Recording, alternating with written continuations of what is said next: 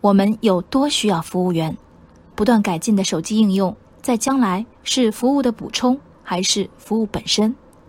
昨晚流传网上的一则视频中，在武汉一家烧烤店，顾客因为服务员称没有纸质菜单，只能微信点单，且边咀嚼食物边工作，而与其发生言语冲突。根据现场视频，冲突发生时，服务员独自坐在店内消费区域吃饭，听到顾客“乡里娃出来，没有教养”等指责，他边吃饭边还嘴，最终店内其他店员出面制止，年轻的服务员气愤难当。摔碗离开，其他顾客侧目，其他店员道歉。画面中，从服务员群体到消费者群体，对是非的判断似乎没有什么分歧。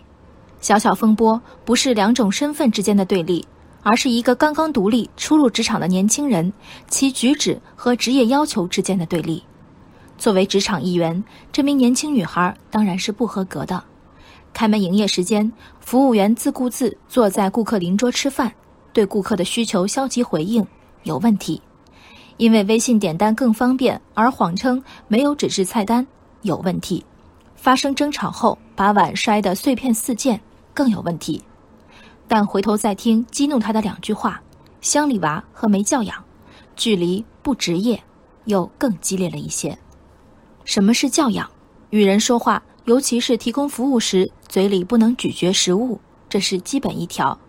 但做人留一线，同样是教养。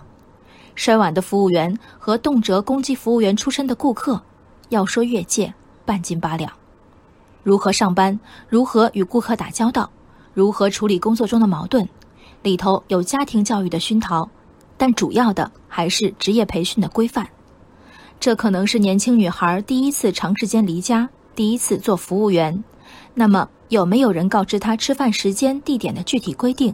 有没有人向她申明对待不满投诉的原则？扫码点餐容易，但在扫码比例不断提高的今天，仍然有餐馆凭借教科书般的服务度过公关危机，领跑同业。开发小程序就掌握了商场成功的钥匙吗？不是的，人的管理才是最难的部分。而对于顾客，自诩在智力和教养上更胜一筹的顾客，言语的锋利是一种胜利吗？我们无数次看到别人关于荒唐青春的回忆，来自陌生人三言两语的忍耐和善意，总会被记得。